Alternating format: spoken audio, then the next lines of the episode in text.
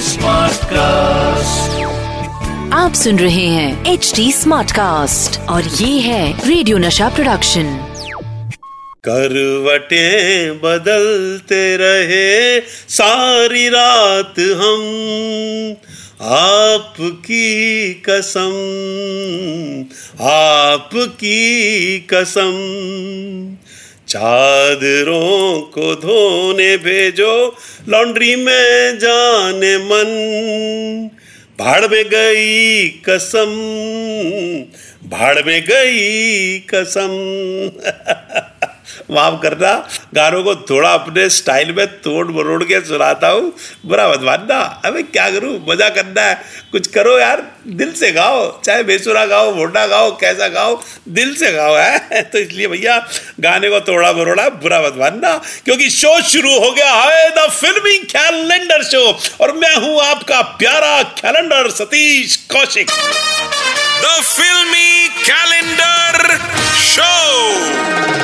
और अब वक्त आ गया है मेरे फिल्मी कैलेंडर से ये जानने का कि आज किस तारीख का इतिहास पढ़ेंगे हम फिल्मी क्लास में। जरा बता बता दे भैया, बता दे।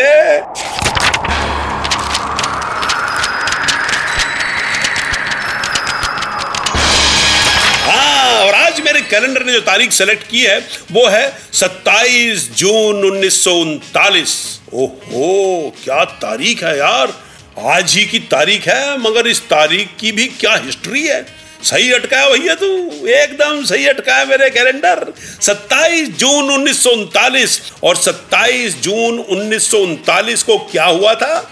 27 जून उन्नीस सौ उनतालीस को इंडिया के घर में एक लेजेंड पैदा हुआ था। वैसे तो सब घरों में बच्चे पैदा होते हैं, मगर यह पहली बार था कि इंडिया के एक घर में पैदाइशी लीजेंड हुआ था। सारे लोग टेंशन में थे। इसे दूध का डिब्बा पिलाएँ कि इससे बोलेंगे कि क्या पियोगे। सर मेनू लेके आऊँ? जी हाँ दोस्तों, ये बच्चा लेजेंड इसलिए था क्योंकि ये बच्चा रोता भी था तो सुर में और वो भी संगीत के पाँचवें सुर में।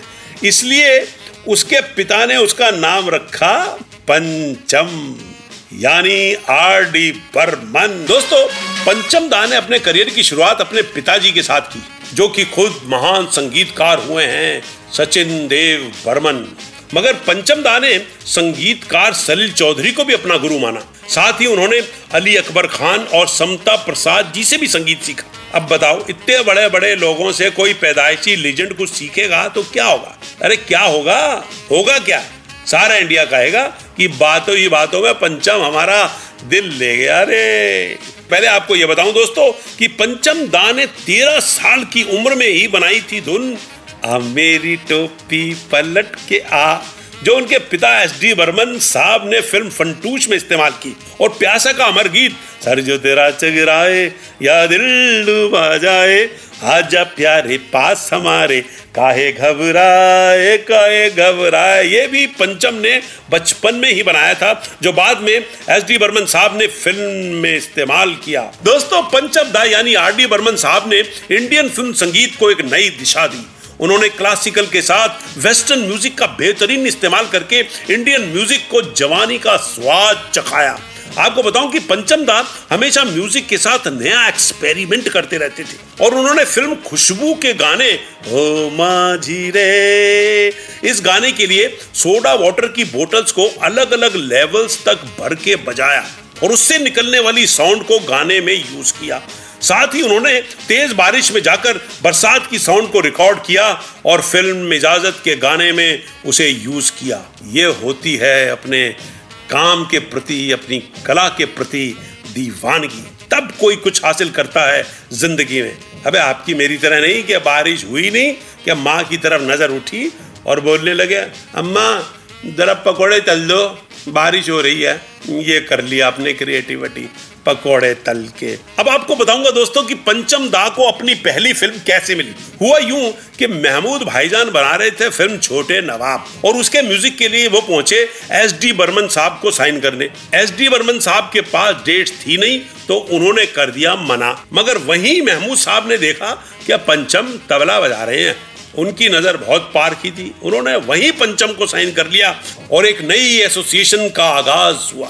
Mahmood and R D Burman. दोस्तों, आर डी बर्मन यानी पंचम दा की म्यूज़िक के लिए डेडिकेशन के कई किस्से हैं। जैसे आराधना के वक्त उन्होंने अपने पिता की राय के खिलाफ किशोर दा के साथ गाने बनाए और एक नया एक्सपेरिमेंट किया और आगे चलकर गुलजार भी उनसे जुड़े और तीनों की जोड़ी बन गई। साथ ही एस डी बर्मन साहब ने उन्हें कई बार कहा कि वो ज़्यादा वेस्टर्न म्यूज़िक ना किया करें। मगर आर डी बर्मन ने कहा कि, बाबा, मैं अपने ही ढंग से म्यूज़िक करना चाहता हूँ। आपको बताऊँ दोस्तों कि पंचम दाम म्यूज़िक के लिए इतने डेडिकेटेड थे कि उन्होंने सपनों में भी धुनें बनाई और उन्होंने अपने पिता के कहने पर उन धुनों को नोट भी करना शुरू किया। मेरा नाम है शबनम और कांची रे कांची रे, ये गानों की धुनें पंचम दा ने सपनों में ही बनाई थी। उनकी पहली हिट फ़िल्म थी नासिर हुसैन की तीसरी मंजिल, जो मजरू सुल्तानपुरी साहब ने उन्हें दिलवाई। और उन गानों को सुनकर विजय आनंद ने मजरू साहब से पंचम दा के लिए कहा था कि तुमने नासिर हुसैन को म्यूज़िक सेंसेशन दे दी। दोस्तों, पंचम दा के हज़ारों किस्से सुनाए जा सकते हैं, मगर वक्त बहुत बेरहम होता है, वो किसी के लिए नहीं रुकता। चार जनवरी उन्नीस सौ चौरानवे को सिर्फ़ चौवन साल की उम्र में यह महान कलाकार हमें छोड़ के चला गया। मगर उस साल भी उनकी आखिरी फ़िल्म वो रिलीज़ हुई और उसका म्यूज़िक भी उनकी तमाम फ़िल्मों की तरह अमर था। वो फ़िल्म थी 1942 ए लव स्टोरी। पंचमदा को जीवन में बहुत कामयाबी, बहुत प्यार और अनेकों सम्मान मिले। सनम तेरी कसम, मासूम और 1942 ए लव स्टोरी के लिए उन्हें फ़िल्म फेयर अवार्ड भी मिला।